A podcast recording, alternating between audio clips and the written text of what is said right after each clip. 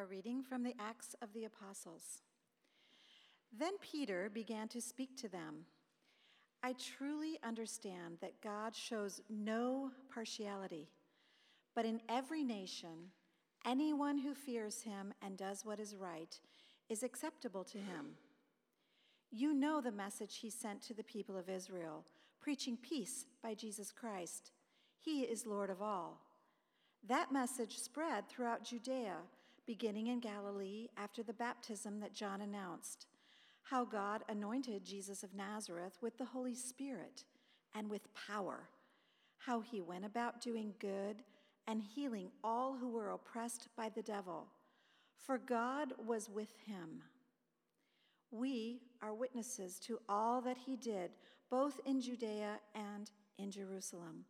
They put him to death by hanging him on a tree, but God raised him on the third day and allowed him to appear, not to all the people, but to us who were chosen by God as witnesses and who ate and drank with him after he rose from the dead.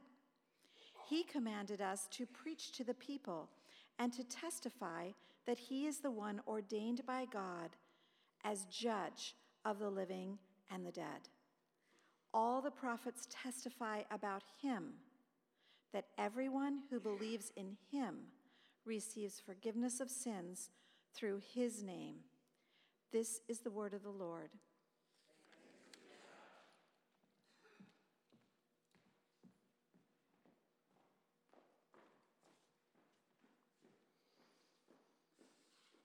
Hear the gospel of our Lord Jesus Christ according to Mark. To you, O Lord. They went on from there and passed through Galilee. He did not want anyone to know it, for he was teaching the disciples, saying to them, The Son of Man is to be betrayed into human hands, and they will kill him. And three days after being killed, he will rise again. But they did not understand what he was saying, and they were afraid to ask. Then they came to Capernaum, and when he was in the house, he asked them, What were you arguing about on the way? But they were silent, for on the way they had argued with one another about who was the greatest. He sat down, called the twelve, and said to them, Whoever wants to be first must be last of all and servant of all.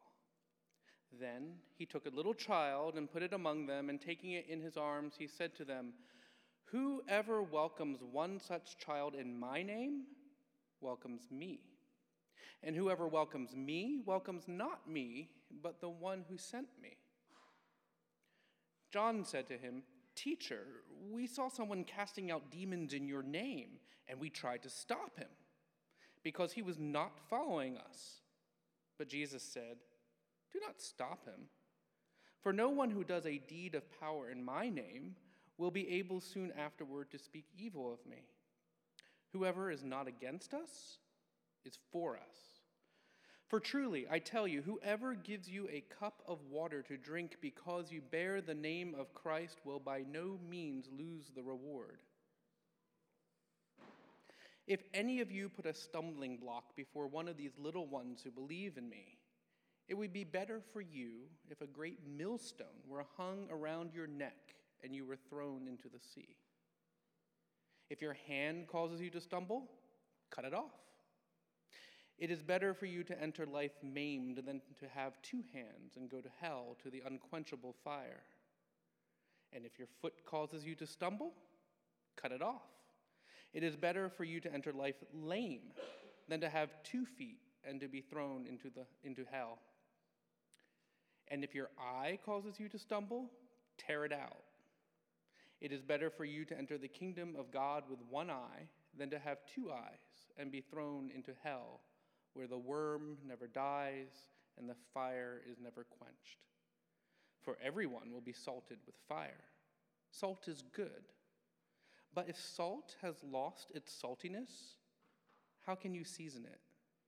Have salt in yourselves and be at peace with one another. This is the gospel of the Lord.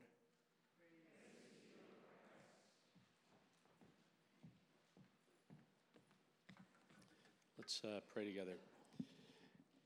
Our Father, sometimes we uh, come upon texts, even in the Gospels and the story of Jesus, that are hard and challenging and perhaps even a little off putting. So we ask that this morning you would give us ears to hear and you'd help us to have your spirit about us as we listen and think about these words together. So be with us, Father, Son, and Spirit, we ask. In Jesus' name, amen. Yeah, so some hard words, metaphors, analogies, illustrations, right? Death by millstone, amputations, hell, worms that never die. Um, what do we want to do with this? Uh, let me just back way up for a moment as we sort of wade into this uh, challenging text, I think, um, and go back into the fall. At the very outset of this particular series, as we started to study Mark, I said or mentioned that there are two things, two questions that really each week we ought to sit with, right? And they're just very simply these that we must remember, right, that Mark is writing about the story of Jesus because he's raised from the dead and the Spirit has been given. So he assumes immediately that whenever we read the story of Christ, that Jesus is present to his people, interacting with us. So the first question is just this Am I willing? to let this Jesus engage me, right? Will I let him interfere and engage my life, my questions, uh, my story, if you will. And the second is related to that. It is, will I open up to the kind of changes that Jesus talks about and wants for our lives, right? And for our world, his kingdom, the kingdom that he's bringing, the real one, not the ones we sometimes imagine, but the real kingdom of God, right? Well, am I going to be open to that? So those are the that's the sort of parameters for thinking about that. And I think it helps us when we uh, come into these challenging gospel stories that in some sense begin to disturb not just the disciples' view of who Jesus was, but our own, right? We have our own conceptions that get, begin to get stirred up and shaken up just a bit. And this text does that. And it principally, um, as we sort of wade through the whole second half of Mark, the question that's going to surface over and over and over again has to do with Jesus' cross, right? His intention to come and suffer and die. And then, as he says here, the promise that he will rise again, which even then didn't make a lot of sense to the people that were hearing it, right? So the disciples are confused. We're picking up the story in a moment of continued confusion, of Jesus' continued discussion about his coming death on the cross and his resurrection. The confusion just seems to get amplified. And so here we are with the disciples. And in verse 32, Mark says, they did not understand what he was saying. In other words, Jesus was saying these words and they did not understand what he was talking about. And you probably felt similarly, right, as we read part of the gospel story this morning, right? We don't understand what he's talking about, but they were afraid to ask him. That's an interesting and telling thing, isn't it? These are men and in the larger community, women who have followed Jesus rather closely. They've been privy to all the private conversations, all the private teaching, but there's still this fear, this sense that I ought to know better, right? Have you ever felt that? You know, I'm a firstborn child. I lived with a lot of ought to know better uh, kind of moments in my life, and maybe you've lived with those moments. The disciples seem to be in a moment like that. But it's important, I think, to remember that unlike us who rehearse the story of Jesus' life every single week when we say the Apostles' Creed, the disciples are in the middle of his life, right? They don't know what the ending means. They, they just hear Jesus talking about these things that feel nonsensical to them. They don't understand what he's saying they're confused and their understand their confusion's understanding i think. It's important.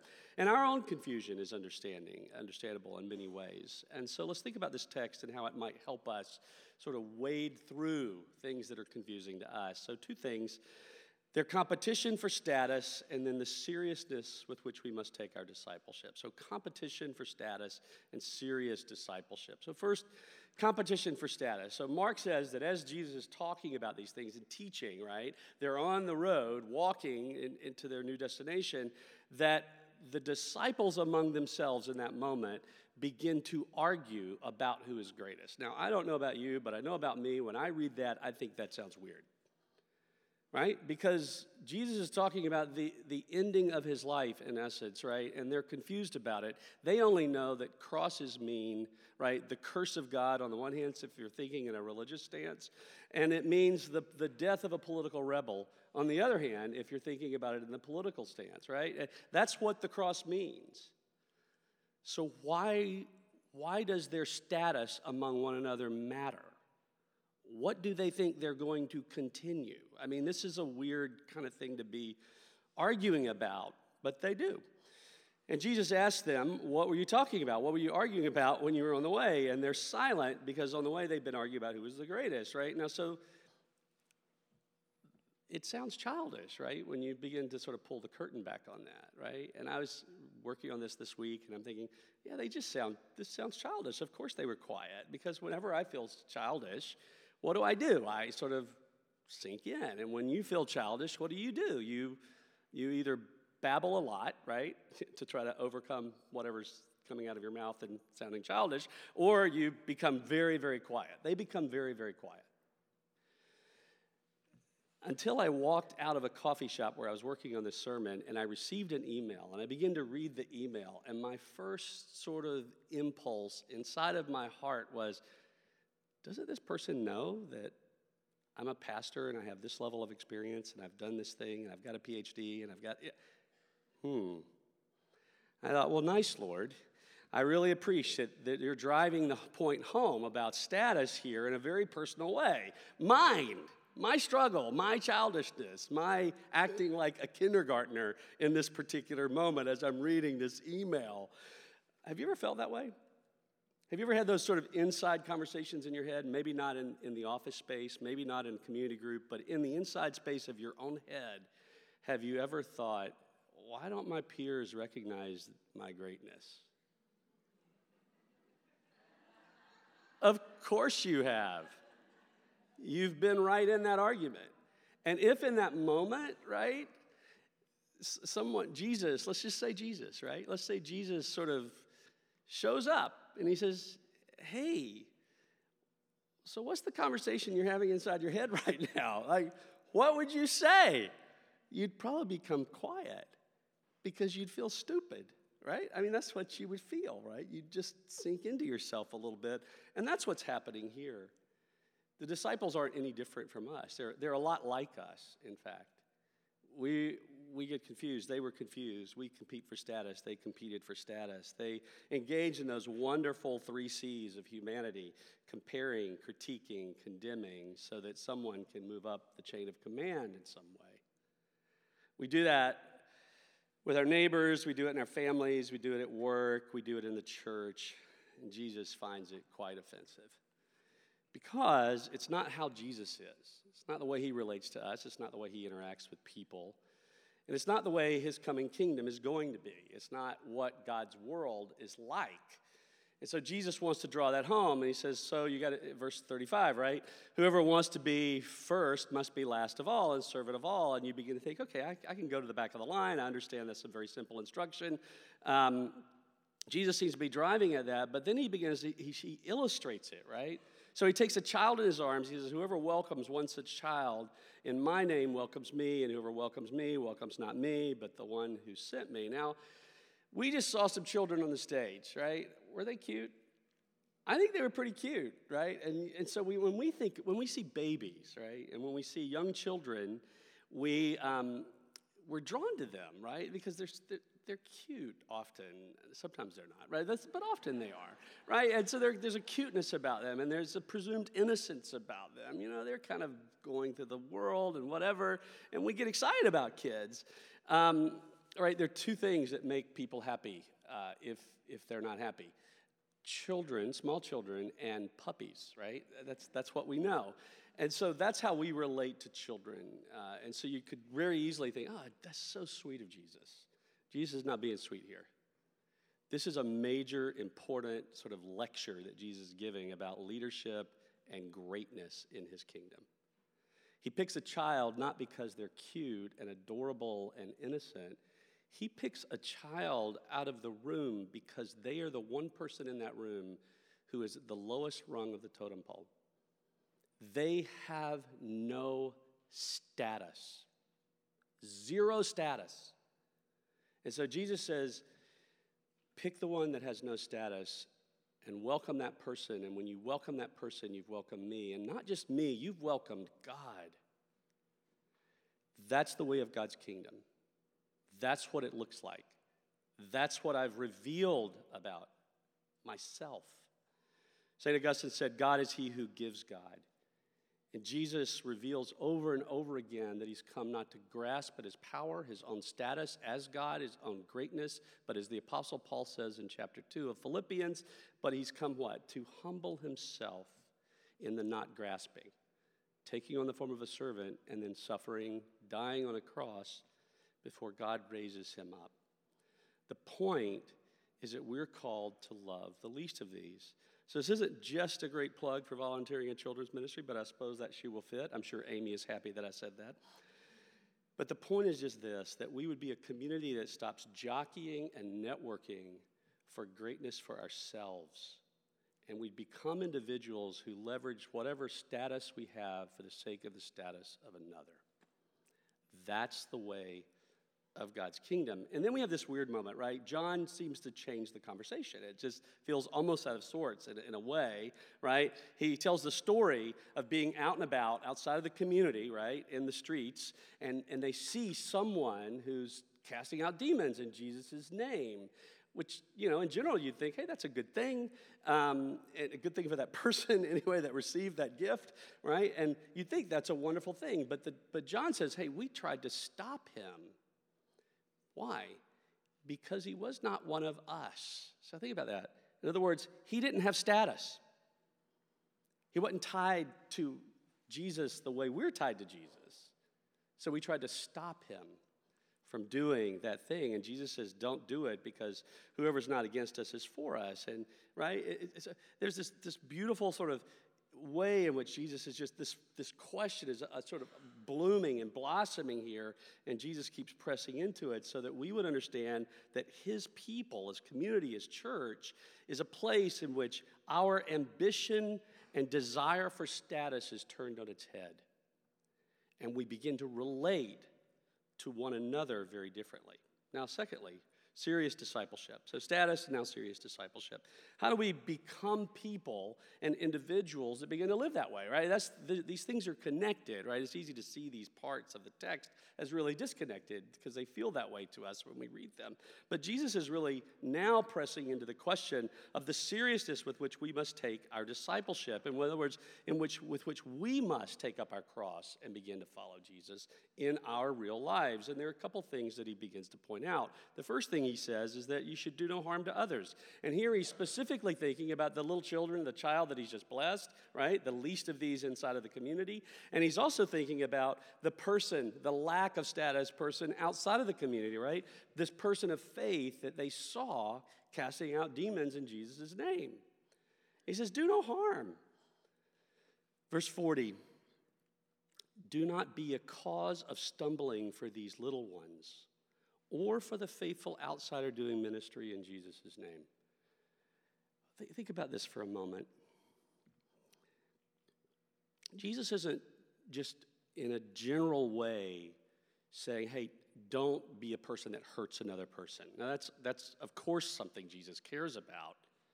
But right here, what he's concerned about is the way you and I live toward other people that gets in the way of their believing in Jesus. That's what he's talking about.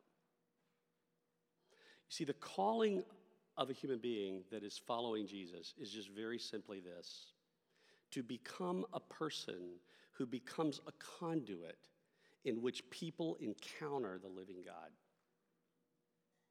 That you would live life in such a way that in all of your interactions, people would walk away and they think, there was something beautiful about that person that awakens a desire in me to know their Jesus, right? That's what he's talking about. So think about it in the reverse because I think it helps us a little bit. So when you think about your life and how you've made decisions, if you've made decisions, right? If you're making a decision even to show up at church, right? Why? If you're outside of Christianity, why did you show up at church, right? You're making these kinds of decisions, what is it about Jesus that's attractive to you? What is it about Jesus that's appealing to you? And who are the people in your life that awaken that attraction, right? That sort of show you Jesus in some sense, right? We all have them. Maybe it's a grandmother, an aunt, an uncle, a neighbor. Maybe it's a friend, someone that you were friends with in college, a roommate, and so on and so forth. Just go through the list of people that you know, or churches that you know, even, maybe harder to find. But, you know, go through the list of those places, those individuals that become a conduit in which you want to encounter Jesus. You, it stirs the pot of your own curiosity, right? That's what Jesus is talking about. What would it be like for you to become that kind of person? Live toward other people in that way. But then the second thing Jesus says, and maybe this is actually the way into this kind of hospitality with other people, he essentially says, Do no harm to yourself either. Now, that may sound really odd, given that this is the place in which he begins to talk about amputating hands and feet and gouging out eyes, which is, you know, a rather gross analogy to say the least. But think about what he's saying. I think in this text, the main thing Jesus is saying is, Look, I, I want you to take your discipleship seriously. I want you to take your life with Jesus very seriously. I want you to take following me very seriously. And to do that or to drive that home, he takes something precious to us our bodies. I know that we live in a day in which we're aware that people have body image issues. You know, a lot of us in the room maybe have body image issues, but why do we have body image issues? Not just because we've been sinned against, but because you know our bodies are important. They're a house. We live in them. We care about them. We feel their aches and pains. And so Jesus takes something that's very dear to us as persons and he begins to use it in, in, this sort of analogous way to help us think about how important it is that we take Jesus seriously. He plays with our desire to care for this good gift of a body. And he says, essentially, if you think about it in a medical type of analogy, so if you if you have an eye that is that is, you know, infectious and damaged, it might be better to take it out than to have than to have two eyes, than to die. If you have a hand, one has gangrene on it or something in it, and it might be better to amputate than to keep it, right? Than to die. And so on and so forth. That's really what Jesus is doing. He applies to our life with Him, following Him into His new creation, His kingdom that He's bringing, right? He, he urges us to seek that and to think about this analogy with our bodies as we do that. It's better to lose something that is both desirable and good and even loved, like a foot, a hand, an eye, and be aligned with the new creation. And in this case, he says, be thrown into hell, which stirs up other questions for us, of course. But on the one hand, all Jesus is asking of the disciples, and it's important to remember the audience is the disciples. All he's asking them to do is to know themselves. To know themselves. Do you know your story? Do you know the things, the habits, the practices inside of your life that trip you up in your following of Jesus. That's what he's asking us to think about, essentially. And for the disciples in this particular moment, it's what? It's their ambition for status, right? It's their ambition for greatness that's tripping them up and keeping them from hearing that they need to be people who take up their cross and follow a Savior who takes up his cross. When I lived in uh, New York City, which is now, what, 15 years ago almost, I think, um, we were at some friend's house one evening for dinner. Stacy and I were, and and as we were in their apartment, um, some of the artwork on their walls caught our eyes. I mean, they had this this some beautiful pieces of contemporary artwork. It was just astounding, and we were like mesmerized by it actually. And, uh, and so Stacy begins to ask questions about one particular painting. And in the course of the conversation, we learned that this particular man had um, his hobby, his avocation, right, was that he was an art collector. So he was, he was a, a banker, a finance guy, a Wall Street dude, right? Uh, and so he could be a collector in many ways, right? That some of us can't be, right? But he was a collector of art, of fine art. And some of them, three of the pieces were on the wall, and one of them really caught our eye. And we're in this conversation. He says, But I sold it. And you're just thinking, Oh, wow, given what I've just seen, I'd love to see the others. Well, why'd you sell it? He said, Because I'd become obsessed with it, and it got in the way of my following Jesus. Wow. Now, I know we've got a lot of artists in, in our congregation, and you're thinking, I wish he'd just keep buying, right? But look, this man knew himself enough to know that his obsession with art, a good thing, a beautiful thing, a wonderful thing, was tripping him up in his life with Jesus. I don't understand all the ins and outs of that, but he understood that. In other words, he, he endured an amputation so that he could take more steps with Jesus. He still loves art. Do you know yourself in that way? Do you know your story in that way? Are there places in your life that you might say, ah, this is where I need to die to self? This is where I take up my cross and I follow Jesus differently than before. Do you know your story like that?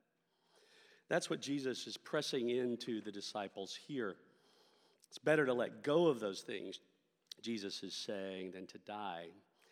Okay, but Jesus uses the hell word. Well, actually, he uses the Gehenna word, which was a garbage heap outside of, uh, outside of Jerusalem. But he uses this, this, this word that gets popularized and understood as, as hell, um, and a host of other sort of uh, odd, you know, challenging ways of thinking about uh, um, this this reality. And so, what do we make of that? And, and let me just say this. There's, obviously, I, I'm aware of the time, so I know that we can't sort of work through all of that all fully. But let me just say a couple of things that I think help us. Um, and the first is this, is to just come back to who Jesus is talking to. The disciples. That's the audience. He's talking to them about their discipleship. I think it's important to remember that. Uh, I was at Rittenhouse Square during the Christmas holidays, and in fact, it was I think it was just two days before Christmas. It was the day before Christmas Eve, um, and I'm passing by Rittenhouse Square on the sidewalk over there near uh, Barnes and Noble, the corner of Barnes and Noble. You know the area, and so I'm, I'm walking by, and I see a small little crowd of people gathered around a couple of individuals, and a bullhorn, is being passed among them. And they're shouting, right? And they're shouting a message of hellfire and brimstone, right? And they're preaching, right, essentially to passerbys who they presume to be sinners, and they begin to call them by those names. And they also sort of identify the particular sins. Maybe they're prostitutes and whores in their mind, or, you know, and, and that is a category that floats over many people who it isn't even their vocation in their minds. And so this is just going on, right? And I am just in that moment, like enraged. It's Christmas. Do you know what the angels said? Peace on earth, goodwill toward humanity. And I'm just feeling this sort of, I want to take the bullhorn. And I'm embarrassed simultaneously because I'm thinking, I'm a minister, I'm, a, I'm a Christian, I'm even an evangelical kind of person. And I'm just embarrassed because this message is so incongruent with the way I read the story of Jesus in the Gospels. And what's interesting, when you read the story of Jesus in the Gospels, when you talk about like the immoral people of Jesus' day, right, people that were living outside of the accepted norms of Judaism, right? They were, they, in other words, these would be people that violated in a variety of ways the Ten Commandments and maybe even other social norms, right? When you think about how Jesus identified and related to those people that we call sinners, right? What was it? He had meals with them. In other words, Jesus is a conduit in which they encounter God because of his welcome, because of his hospitality, because of his kindness, because of his generosity. When Jesus said hard things, it is always to religious professionals like myself. It is always to people who are religious like yourselves. It is always to people who think they're on some trajectory of moral embetterment, of moral wokeness. Those are the people that Jesus has hard things to say. They get that. And here, it's the disciples that get those words. It's important not to forget that and not to lose sight of that, of these hard words in the greater context of who Jesus is and what he's doing. So he points out here to his followers, his most intimate followers, the necessity by which they must take his life story seriously for themselves. There's no other way for God's kingdom and new creation to come except through Jesus, who takes up his cross and enters hell as one who rescues us from the story of death itself. That's what he's come to do. And Jesus is asking the disciples to align themselves with that story, with the projection of his own life, with the storyline of his own life, to get behind him. And embedded in there, there is this hard reality that he reminds the disciples of, and that is just simply this that the age of brokenness and ruin, God will one day bring to a final ending. Our age, right? Do you feel the ruin? I was preaching earlier at Liberty Center City, and there was a man uh, who participates in their homeless ministry who was murdered last night just across the street from the church. Ruin. We live in a city of violence, of gun violence, of, of harshness. We live in a city that, um, in which poverty is rampant. We live in a city of tremendous inequality. We live in a city of, of racial uh, divide and, and, and, sort of angst. I mean, we just keep going down the list of all of the ways in which the injustices of our world are writ large. And what Jesus essentially is reminding them is just very simply that in the day of God's judgment, that world ends. Now, I don't know how God will reconcile all things under Christ at the end of time, but I know He promises to do such. And He promises to bring this injustice of our world and the evil to an end. And so, in light of that reality, Jesus simply urges the disciples to be very serious about their life with God to understand that the God that Jesus is revealing, this God of goodness and love and hospitality and trustworthiness, can handle our confusion so that we become individuals that take next steps with Jesus. And then he concludes here by calling us to, to sort of stay salty, right? Stay salty. And in the context, that has to mean just this that we, A, follow Jesus and we do so by taking up our cross and dying to selves, right? And so, therefore, not being individuals in this context of elevating or consumed with our own status, elevating our status over the little ones, but instead we become those who are humble and take the lower status alongside of the little ones. And so we become a community that is at peace with one another rather than arguing about who is the greatest. And the only way for you and I to come into that reality, that experience, is as we back up into Jesus' teaching about children, as we look forward to what he's going to say in the next chapter about becoming childlike as we come to him, is just this that Jesus sees people that have no status. And the only way to be seen, the only way to come into view is to take up that space yourself and to live with humility in the world before a God who has shown up to see you. And when we do that, we become a community of peace. And when we do that, we become a community, we become individuals whose lives are a conduit of the same peace for other people. Let's pray together. Our Father, we ask that you would help us as we think about these challenging, challenging words, and that we wouldn't get tripped up by them, but rather we would see the beauty of our Savior, and we would want to be those who follow and listen and align ourselves with the Prince of Peace. Would you meet us, we ask, in Jesus' name? Amen.